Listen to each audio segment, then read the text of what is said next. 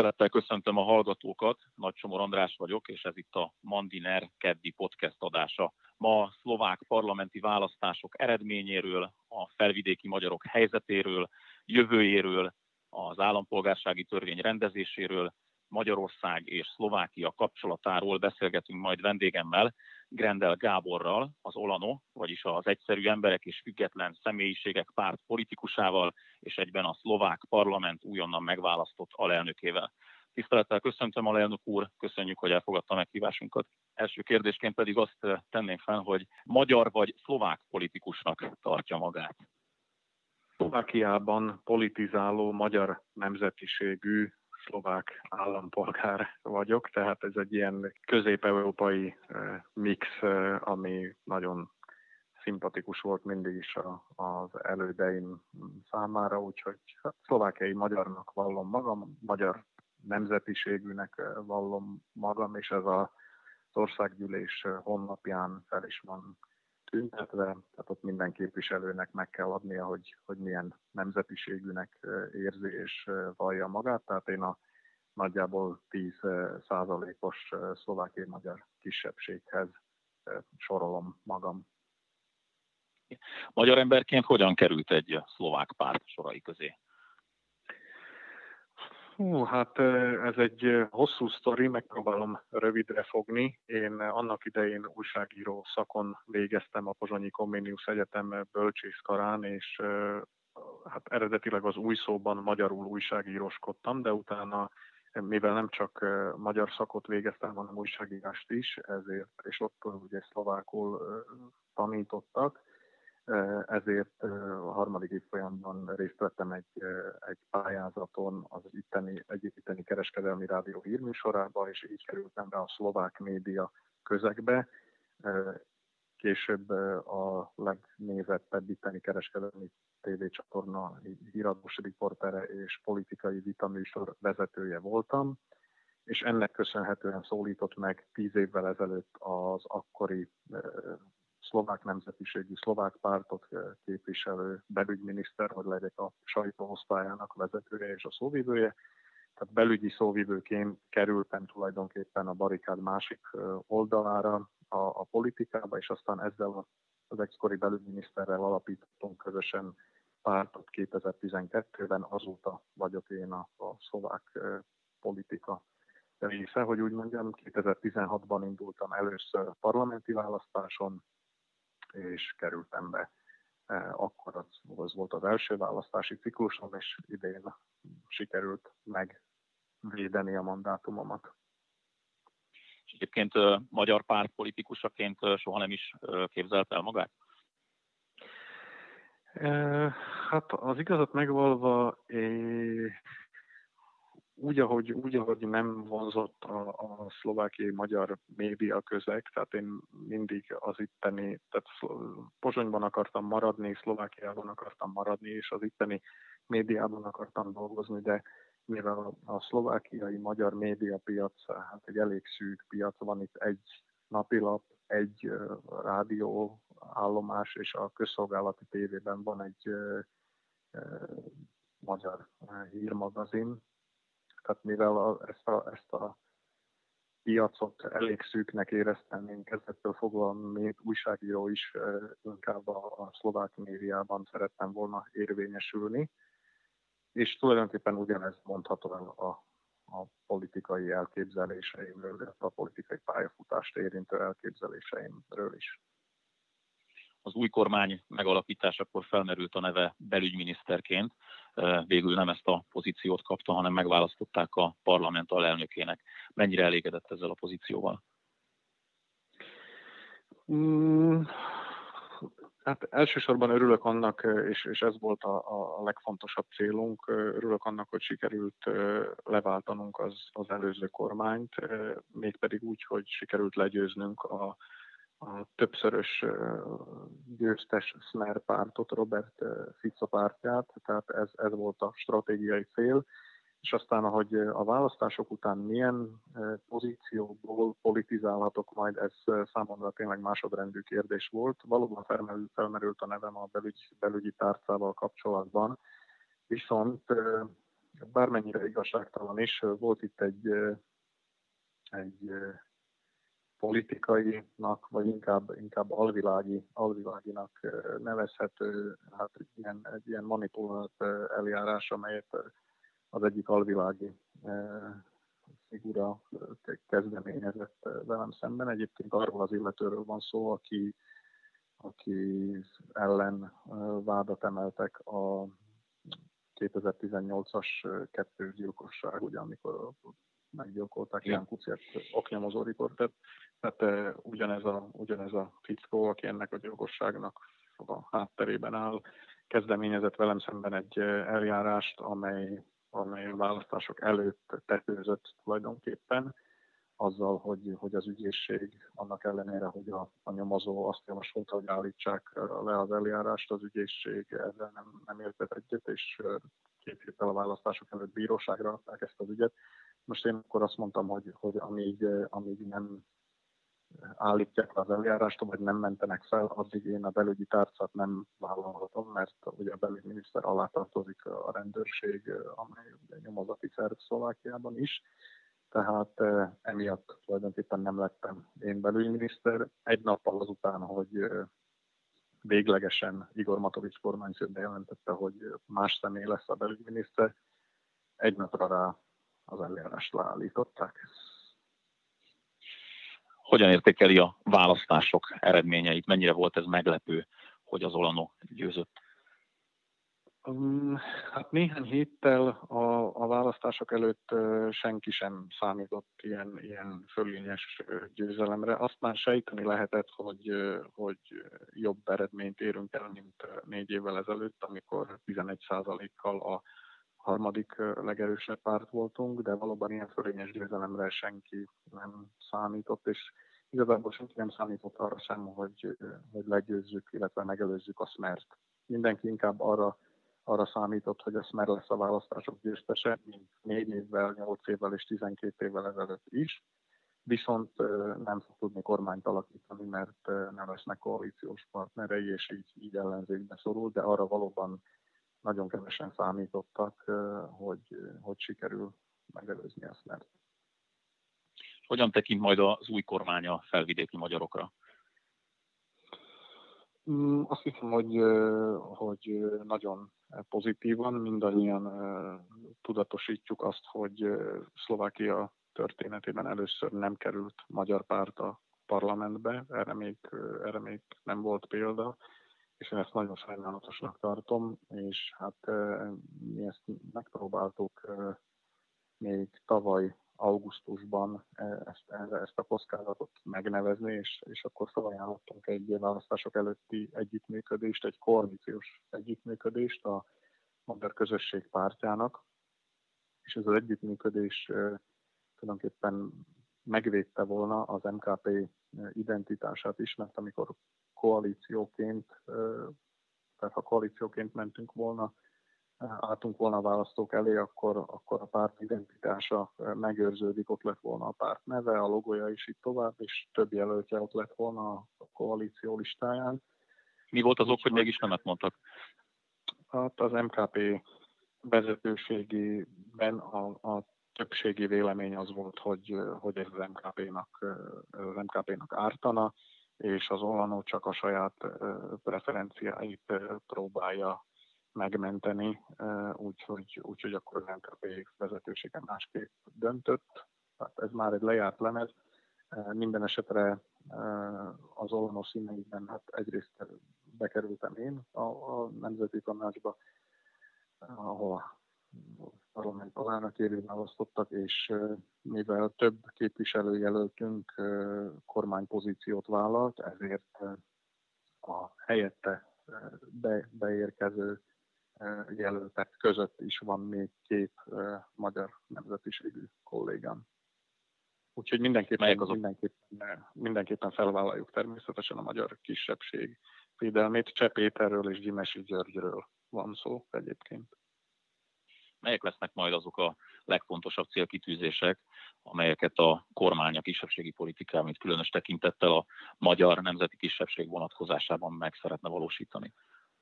Egyrészt az oktatás ügyben a, a szlovák nyelv oktatási módszerének a, a megváltoztatása az egyik prioritás, ami bekerült a kormányprogramba. Erre azért van szükség, mert, mert az eddigi módszertan hát hibásnak, hibásnak bizonyult, mert országos szinten valóban be kell látni, hogy, hogy a, a szlovák nyelv oktatása a magyar, magyar iskolákban nem, nem vezetett eredményhez az eddigi módszertan szerint. Tehát ez az egyik dolog.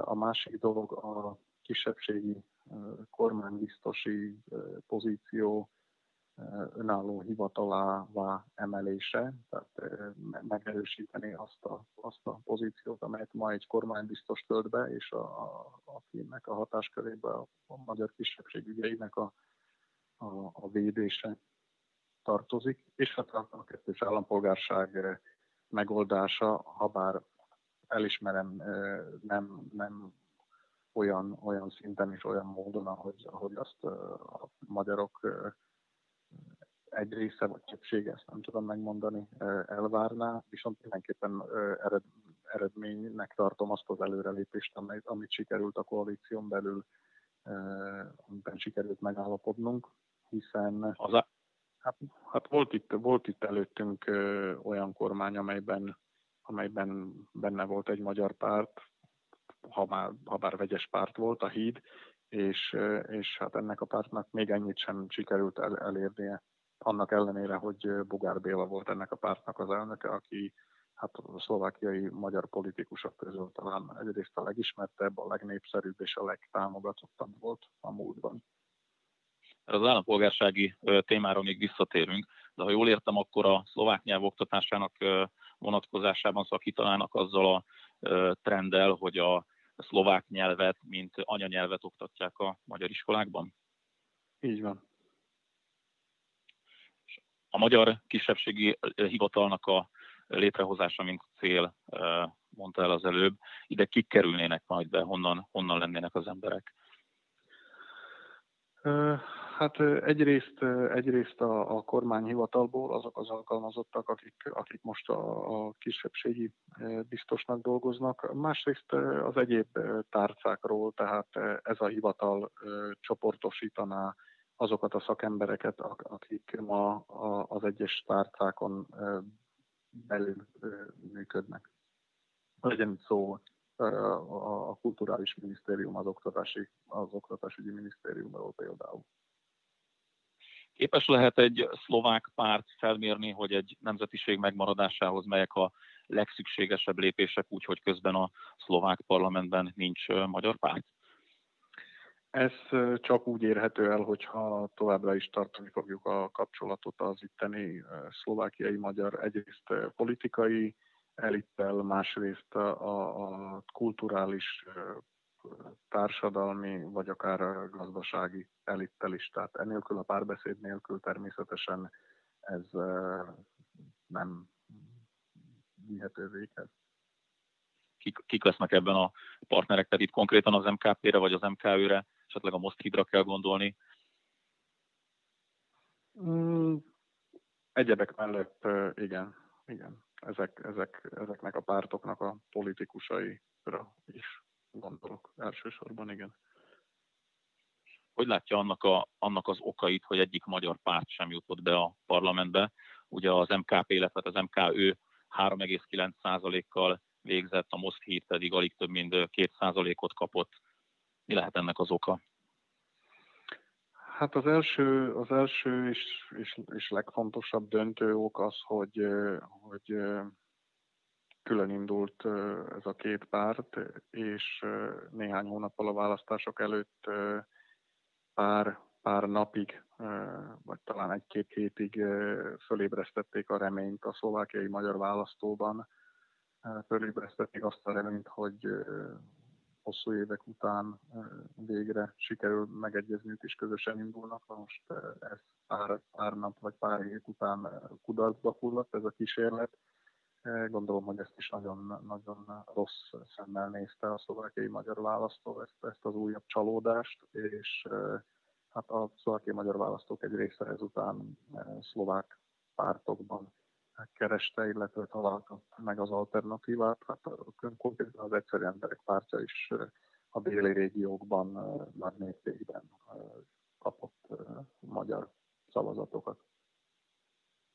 Jól értem a, az ön szavaiból, szükség van tehát egy, egy etnikai magyar pártra a felvidéken, illetve van is ennek létjogosultsága a, a szlovák parlamentben, de két nem külön magyar pártra. Igen, nem csak létjogosultsága van, hanem szerintem a szlovákiai magyar választók részéről van is rá igény, de, de amíg, amíg nem lesz egy közös párt, hanem, hanem kisebb törpe pártok alakulnak, ahelyett, hogy, ahelyett, hogy egy, egy közös pártban egyeznének meg az illetékesek, addig ez szerintem csak irritálni fogja a szlovákiai magyar választót, és éppen ezért fogja a választók egyrészt, egyrészt nem megy el szavazni, másrészt szlovák pártokban fogja keresni a, a, az alternatívát. A harmadrészt pedig, tehát aki marad, és kitart a szlovákiai magyar pártok mellett, tehát ha több párt lesz, akkor, akkor ezek a, ezek a, ez a szavazat szám ez, ez fel, fel aprózódik, és egyszerűen nem lesz esély rá, hogy, hogy magyar párt kerüljön be a parlamentbe. Hát ha most már ha 2020-as választások eredménye nem, nem ébreszti rá azt a szlovákiai magyar pártokban tevékenykedő szlovákiai magyar politikusokat, hogy, hogy itt most már véget kell venni ennek a csatározásnak, akkor, akkor valóban mm, reménytelen a helyzet. Nem, nem tudok másképp fogalmazni az állampolgársági kérdésre rátérve, tehát hogyan szeretnék rendezni a kettős állampolgársággal felmerült kérdéseket? A kormányprogramban úgy fogalmazta meg a koalíció a kérdésnek a megoldását, hogy, hogy visszakapják az állampolgárságukat, illetve nem veszítik el a jövőben az állampolgárságukat azok a személyek, akik Szlovákiában, Szlovákiából származnak, viszont hosszabb ideig külföldön élnek. Legyen az Csehország, Magyarország, Anglia, ahol nagyon sok szlovák állampolgár ér, vagy bármely más ország. Tehát akkor annak a félmilliós szlovákiai magyar többnek az állampolgárságát nem sikerül majd rendezni, akik pusztán érzelmi alapon vennék fel a magyar állampolgárságot félmilliós csoportról, tehát ezzel kapcsolatban azért én nem beszélnék. Szlovákiában él egy félmilliós magyar kisebbség, ez igaz, de ebből nem él mindenki, és nem is kíván mindenki azzal a, azzal a lehetőséggel élni, hogy fölvegye a magyar állampolgárságot. Van egy, van egy réteg, amely igen, ez, ez kétségtelen, de azért az, az, abban talán egyetértünk, hogy nem az egész félmilliós szlovákiai magyarság él, vagy akar élni ezzel a lehetőséggel.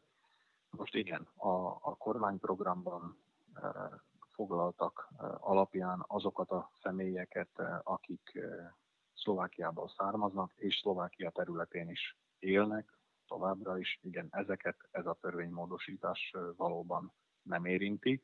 Ennek ellenére én ezt akkor is eredménynek és előrelépésnek tartom, ahhoz képest, hogy, hogy az előző kormányban, amelyben benne volt egy, egy magyar párt, nem sikerült még ennyit sem elérnie.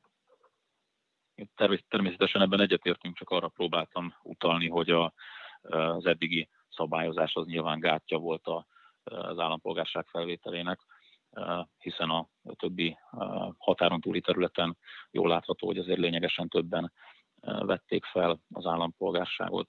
Egyébként a, a részletekbe egy picit belemenve azok, akik elveszítették a, a szlovák állampolgárságukat, ám rendelkeznek magyarországi lakcímmel, ők automatikusan a törvény erejénél fogva visszakapják majd a szlovák állampolgárságukat?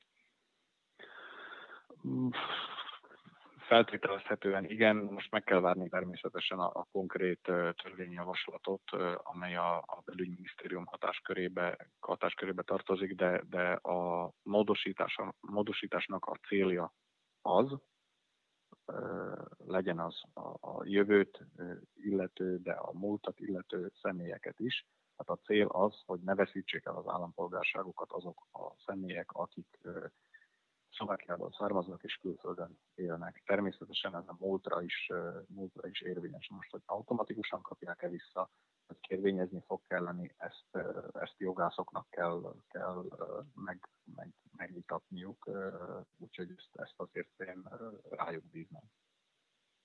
Hogyan látja majd a magyar-szlovák kapcsolatok alakulását a jövőben, gondolok itt a két országra?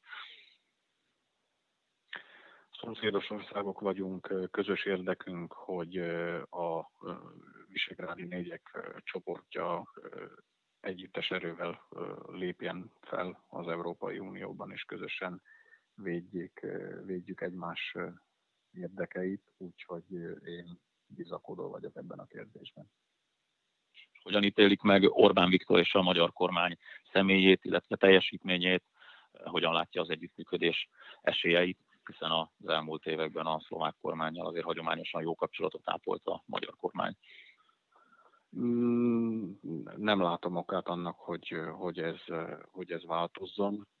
Egyébként a, a külügyi tárca, külügyi tárca élén, ugyanúgy, mint, mint az elmúlt években, ismét karrier diplomata kapott, kapott lehetőséget Iván Korcsok szemében, aki legutóbb szlovákiai Szlovákia amerikai eh, nagykövete volt, eh, úgyhogy, eh, úgyhogy én azt várom, hogy, hogy a, a külügyi tárca által megfogalmazott stratégia alapján továbbra is jó lesz a két ország kapcsolata.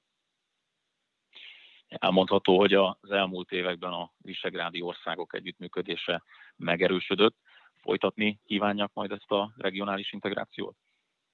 Mindenképpen igen, erre próbáltam utalni az előző válaszomban is, tehát itt mindenképpen közös, közös az érdek. Hogyan látja, hogy a szlovák kormány ugye nyilván készült egy kormányprogrammal, mennyire húzta keresztül a koronavírus a számításait? Hát elsősorban annyiban, hogy ugye minden kormánynak jár az az íratlan eh, száz nap, eh, amely, amely alatt eh, elkészül a kormányprogram, és megszületnek az első eredmények, tehát itt, itt er, er, erről szó sem lehetett. Első naptól kezdve a, a koronavírus elleni harcra kellett összpontosítani, a szociális csomagokra, a gazdasági csomagokra, úgyhogy a kormányprogram tulajdonképpen az éjszakai órákban született, mert napközben a koronavírusra kellett összpontosítani. Tehát ilyen a politika, ez hozzátartozik ezek a szakma, ehhez a szakmához, tehát ezt nem panaszként mondom, hanem tényként konstatálom.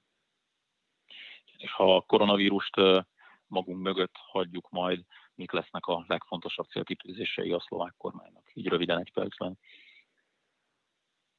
A parlamenti választások győztese, tehát az egyszerű emberek pártja elsősorban a korrupció ellenes harcot kommunikálta a választási kampány során, hiszen az elmúlt években rengeteg olyan botrány tört ki Szlovákiában adócsalásokkal kapcsolatba hozható botrány, amelynek a szálai egyrészt a politikához, másrészt a bűnöző szervekhez köthetők voltak, tehát, tehát egyfajta megtisztulást tűztünk ki elsődleges célként, és ha valóban sikerül ki, kikerülnünk ebből a, ebből a koronaválságból, akkor, akkor ez lesz a második legfontosabb témája az új kormánynak legyen ez a végszó.